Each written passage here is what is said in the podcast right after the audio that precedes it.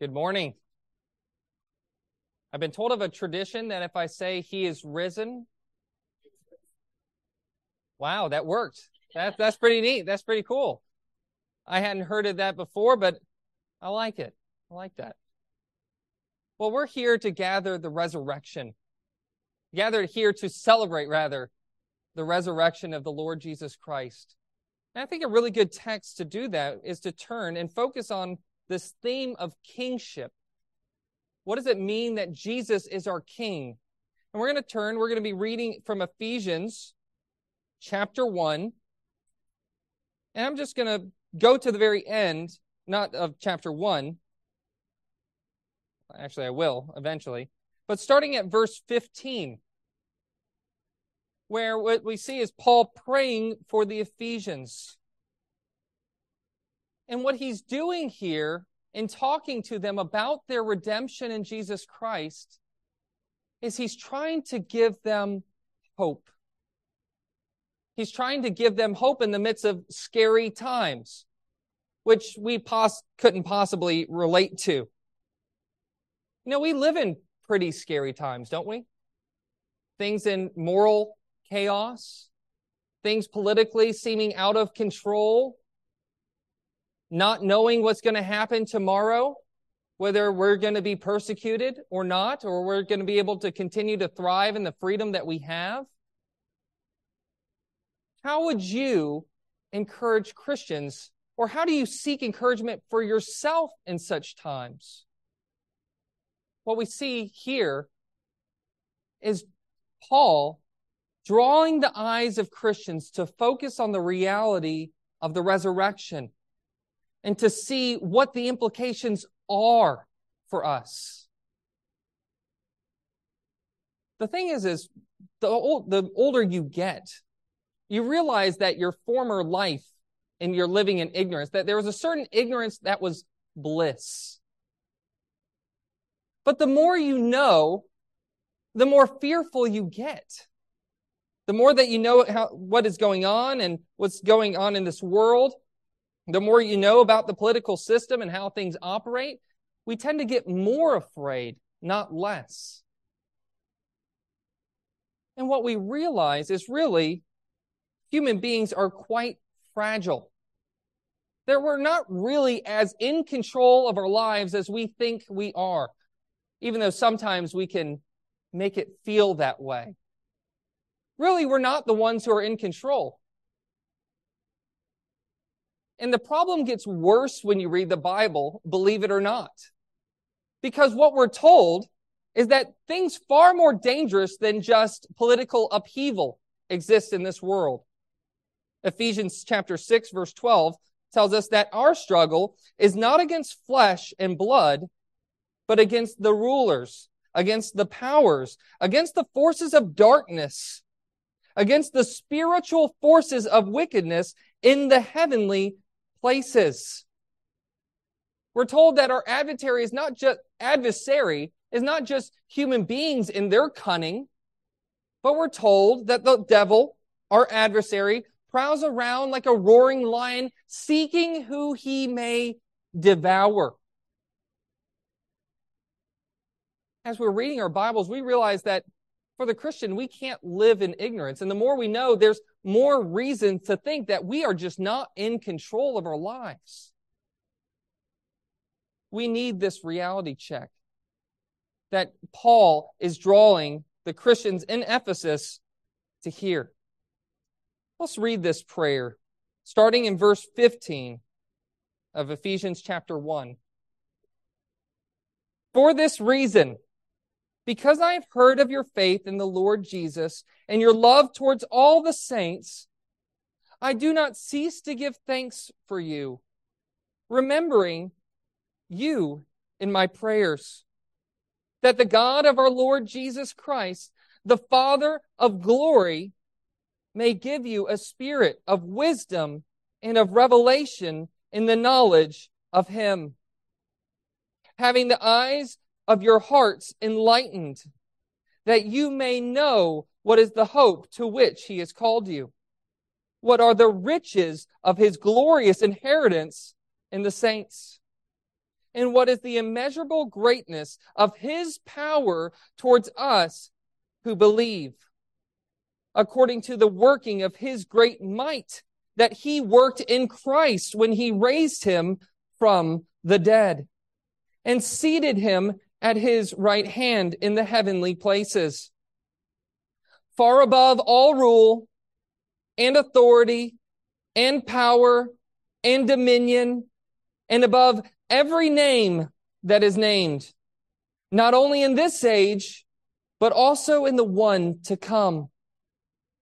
And he put all things under his feet and gave him as a head over all things to the church, which is his body, the fullness of him who fills all in all. Maybe the first thing that's pretty striking to me just in reading that quickly is to realize that Paul is writing to Christians.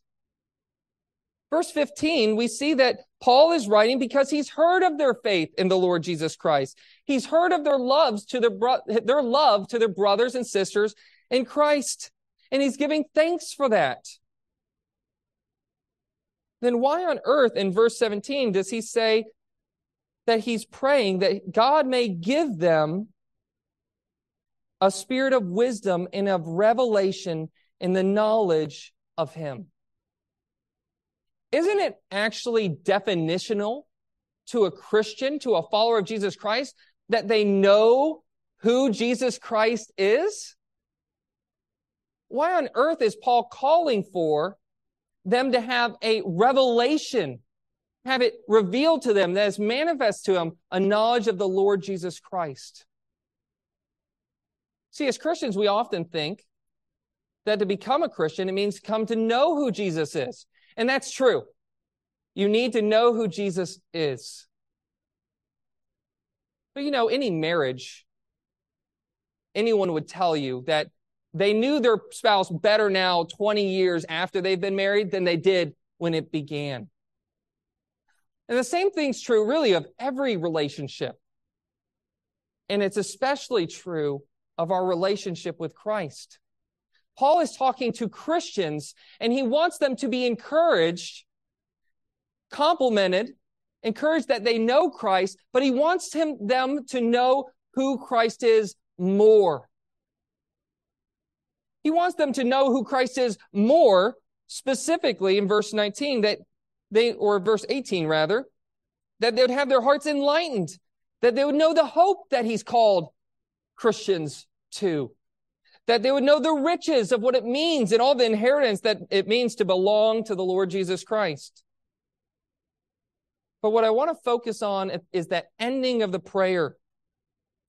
The last thing he wants them to know as Christians who are living in fear, who are living under times that it doesn't seem like God's always the one who's in control. And he tells them, he wants them to know what is the immeasurable greatness of his power towards us who believe? That's the goal this morning. Is to see what is that great power which Paul wants believers to grasp. What is that power that he wants you to see? And what he wants you to see is the power of the resurrection. He wants that to be something that you see and get a, a grasp on better because of the hope that it provides, because of the motivation that it gives you to live the Christian life, because of how it dispels all our fears. And on this note, it wasn't too long ago when I was asked, What is the gospel? And my answer was, basically, Jesus came to save sinners. Now, I, asked, I was asked to follow up, and what do you mean by that? I say, well, he lived the life that we should have lived, and he died the death that we deserve to die.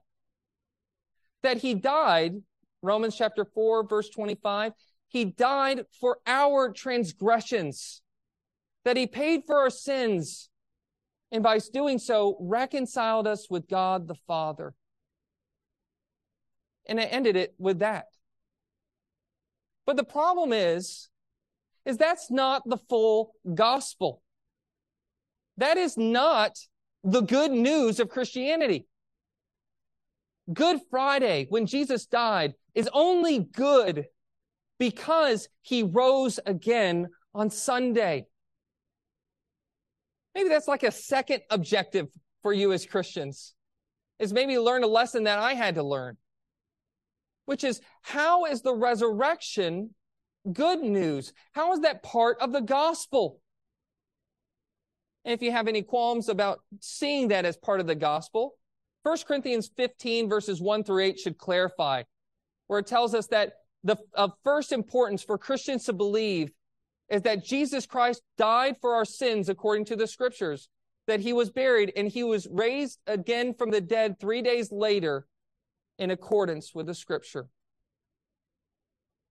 This is the good news of the gospel that we need to be constantly reminded of.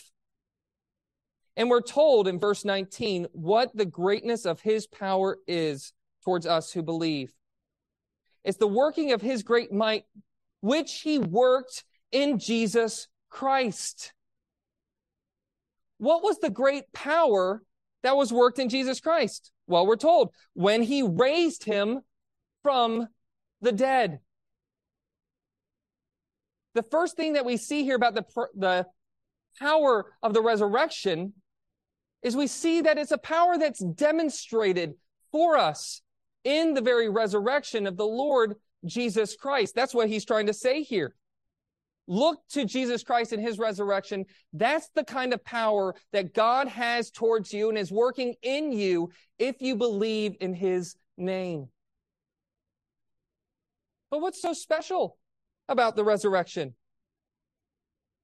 1 Kings 17, we see that Old Testament prophets, Elijah, raised someone from the dead. We see in 2 Kings chapter 4, Elisha raising a widow's son from the dead. And even in Jesus' ministry, he raised what, three or four people from the dead.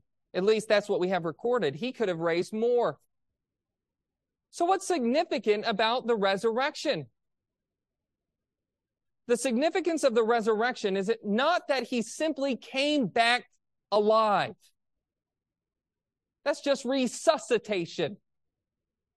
The resurrection of the Lord Jesus Christ is he didn't just rise from the dead, but he rise from the dead in glory. Jesus in John chapter 17 said that he was looking forward to the day in which the Father would give him the glory which he had before the world began. We see that glory in the Lord Jesus Christ. The resurrection, though, has multiple facets, which I think we don't have enough time to look at. He was the first fruits, 1 Corinthians 15 tells us. He was the first fruits of the age to come.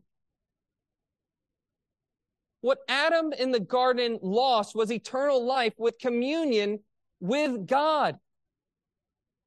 And what Jesus Christ in his resurrection did as the very first fruits of his people is he was the very first one to be glorified, to inherit a new body, one which every believer one day will inherit, in which we will live on the new heavens and the new earth. It's as if Jesus Christ in his coming inaugurated his kingdom and he established it. And he was the very first fruits of what our hope is. The hope of the Christian is not to die and go to heaven somewhere in the sky playing harps in the clouds.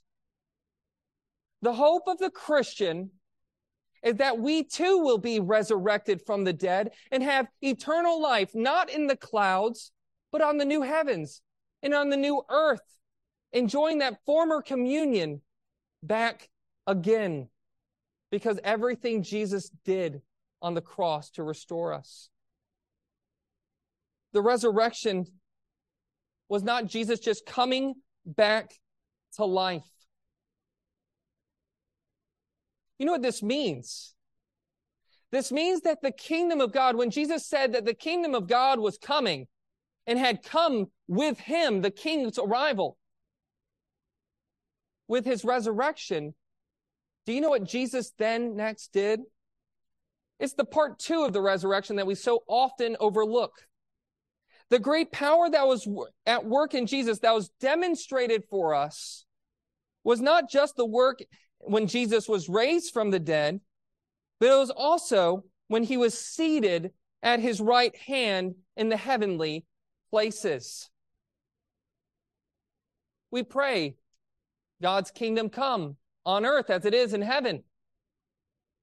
Did you know that if you believe in Christ and you've experienced your own sort of resurrection where you've had the scales of your eyes drop off and you see his glory and his goodness and you see the dominion of sin in your life being conquered, do you realize that his kingdom has come in your life? First Thessalonians 2 verse 15 tells us that to be a Christian is to be one who is called into the kingdom of God that you belong. Now you have a dual citizenship. That you belong, yes, to the kingdoms of these, of this world. I'm a citizen of the United States. But more importantly, by faith in Jesus Christ, I have a citizenship in heaven. And I have an inheritance in heaven. Why in heaven? Because that's where our king is seated right now. But not always. He will come again to judge both the living and the dead. This is the power that's demonstrated for us is that we have a risen king who is alive. It's not good news that Jesus died on the cross if he didn't raise from the dead because where would our king be? He'd be in the grave. When we're sharing the gospel with people, we don't tell them to reach out to Jesus for salvation as if he's still in some, some tomb, that his body is laid down. We tell them to pray, to ask Jesus to save them because he is alive, because his physical, human, glorified body, the God man, is sitting somewhere on the throne of God. And we're told where he ascended to, that he's at his right hand. What's the significance of this? Where's Jesus sit- sitting? Well, it's funny because Stephen, when he's being martyred in Acts chapter 7, he sees Jesus standing in heaven, looking down, sending his angels to, gro- to take him to heaven, to be where he is, which is our hope for the meantime, is to be where Jesus is when we die. Is he standing or is he sitting? Well, he's sitting down in the sense of he's at his right hand because that's the position of power and authority. What was given to the God man when he was resurrected and ascended and sit on the throne of his father David, on the throne of God? Well, Acts chapter 2 actually tells us this. He says, in reading and sh- showing the meaning of actually Psalm 110, which we just read, he said David spoke about this as a prophet. This is Acts chapter 2, verse 29. That he, David, was a prophet and knew God had sworn to him with an oath to seat one of his descendants on his throne. He looked ahead and spoke of the resurrection of Christ. That's part one. And that neither Hades, that he was neither abandoned to Hades, nor his flesh suffered decay, that this Jesus raised up again, to which we are all witnesses. Therefore, having highly exalted to the right hand of God, and having received from the Father the promise of the Holy Spirit, he has poured forth this which you both see and hear. I know that was a mouthful, Basically, what Peter, Peter was saying is that this promise of a king sitting on the throne of David and ruling is a reality that's true right now. How much hope does that give you?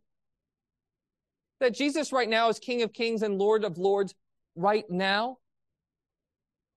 You know what we're not looking forward to in the future? We're not looking forward to his inauguration.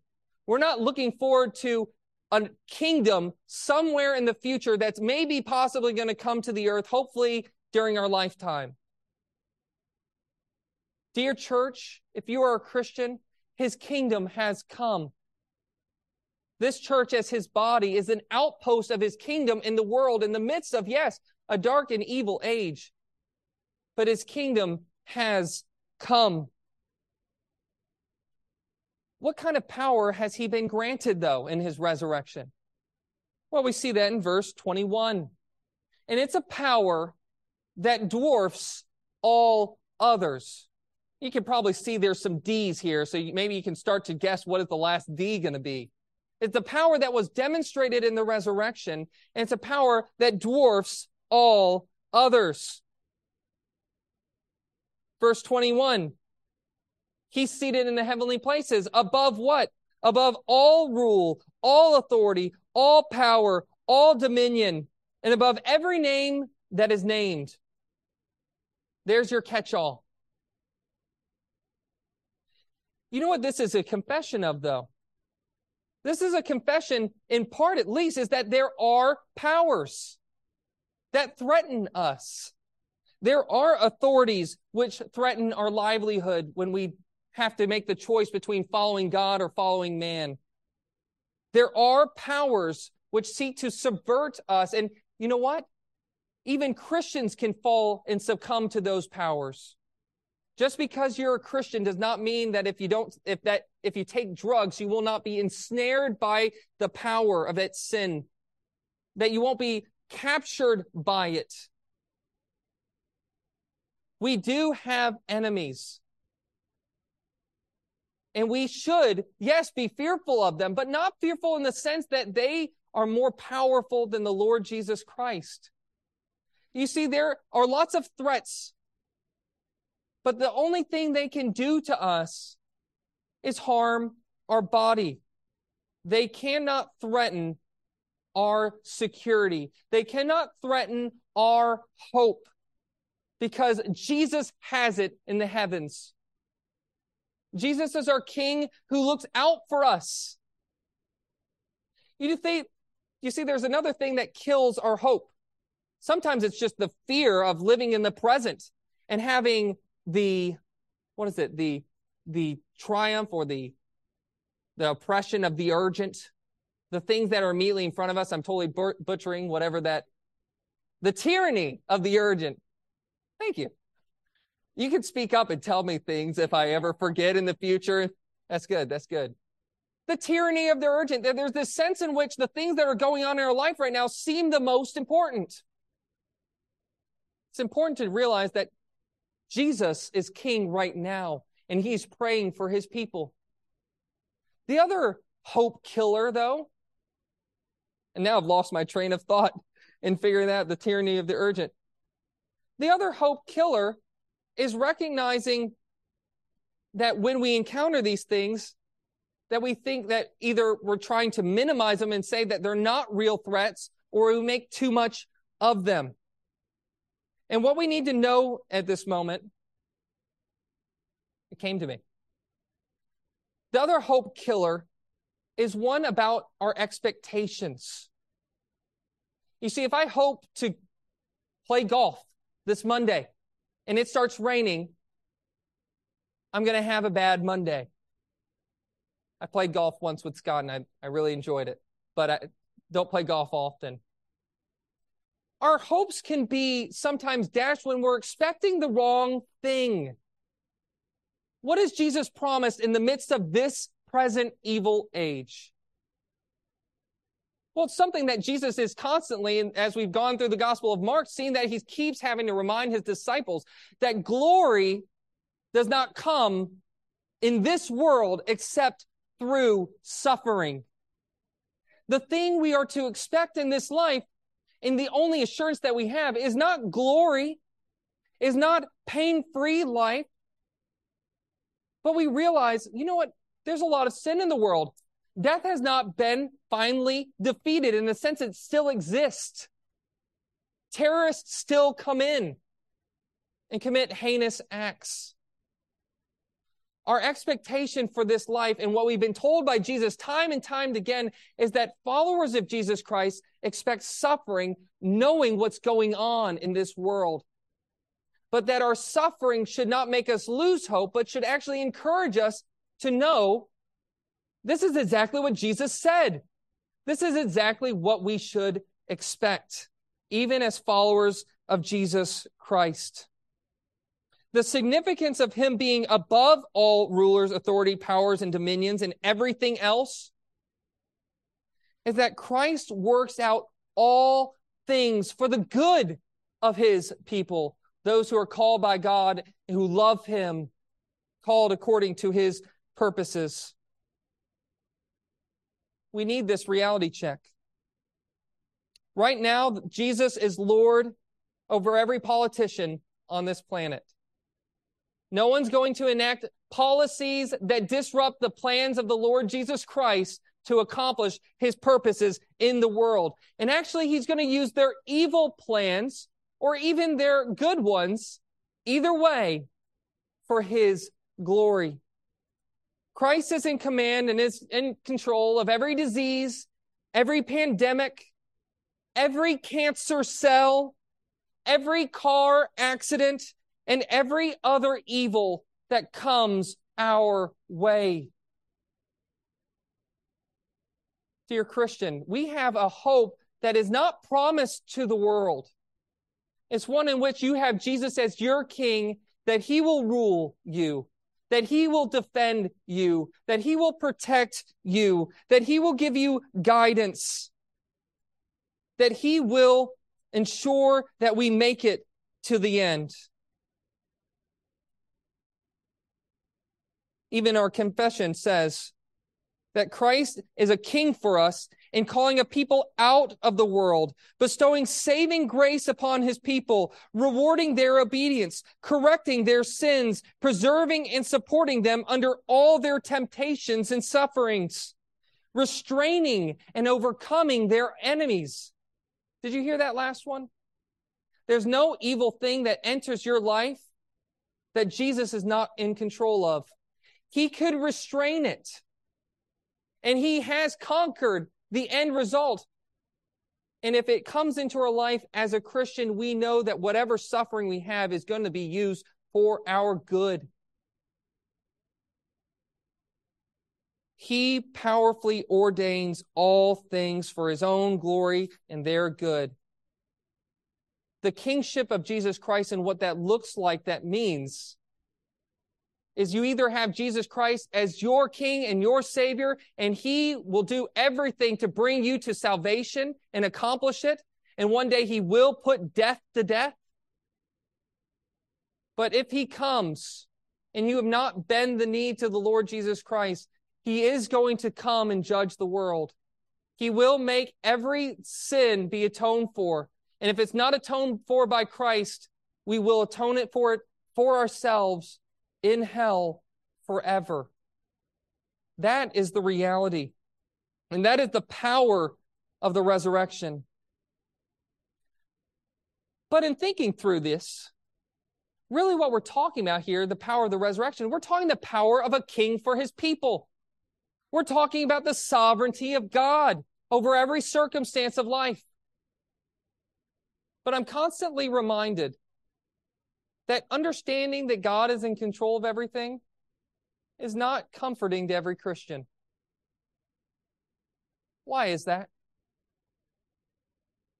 Well, it's because we realize that God's sovereignty, his control, means that suffering in this life, means that loved ones are going to die, means that loved ones are going to get diseases, that life will cut, be cut short for some. And the reason why some people live long, we don't even know. What we need to be comforted, if we're going to be comforted by God's power, the resurrection power of the Lord Jesus Christ, we need to realize that his power is directed at our good. That he orchestrates every situation to be aimed at our good, to be aimed at his glory. And those two things go together. Verse 22. He put all things under his feet. That's Psalm 110.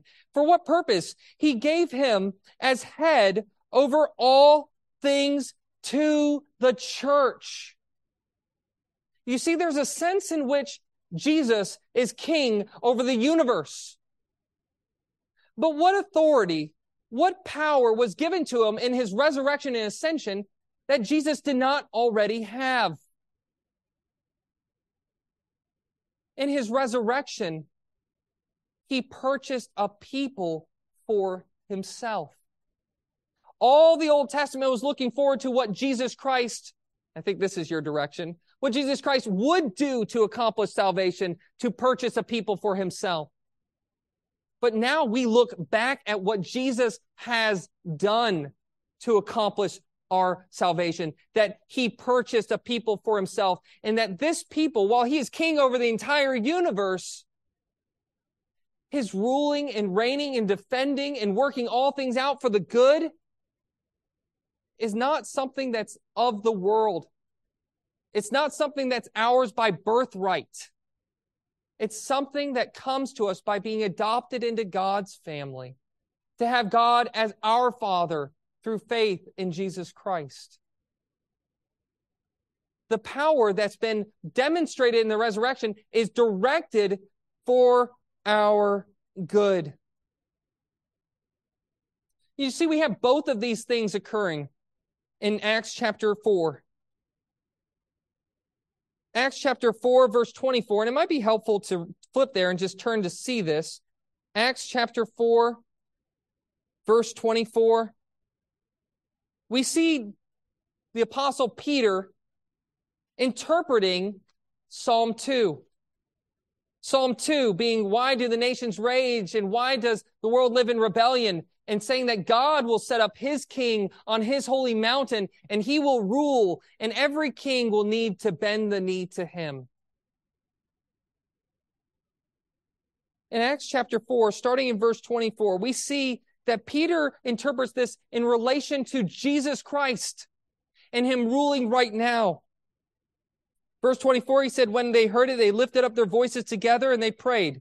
They said, Sovereign Lord, who made the heavens and the earth, and the sea and everything in them, who through the mouth of our father David, your servant, said by the Holy Spirit, why did the Gentiles rage and the peoples plot in vain? The kings of the earth set themselves and the rulers were gathered together against the Lord and against his anointed. For truly, look at this interpretation. For truly, in this city, there were gathered together against your holy servant Jesus, whom you anointed, both Herod and Pontius Pilate, along with the Gentiles and the peoples of Israel, to do whatever your hand and your plan had predestined to take place. Peter said that this Psalm 2, and read it at home, Psalm 2 is about Jesus.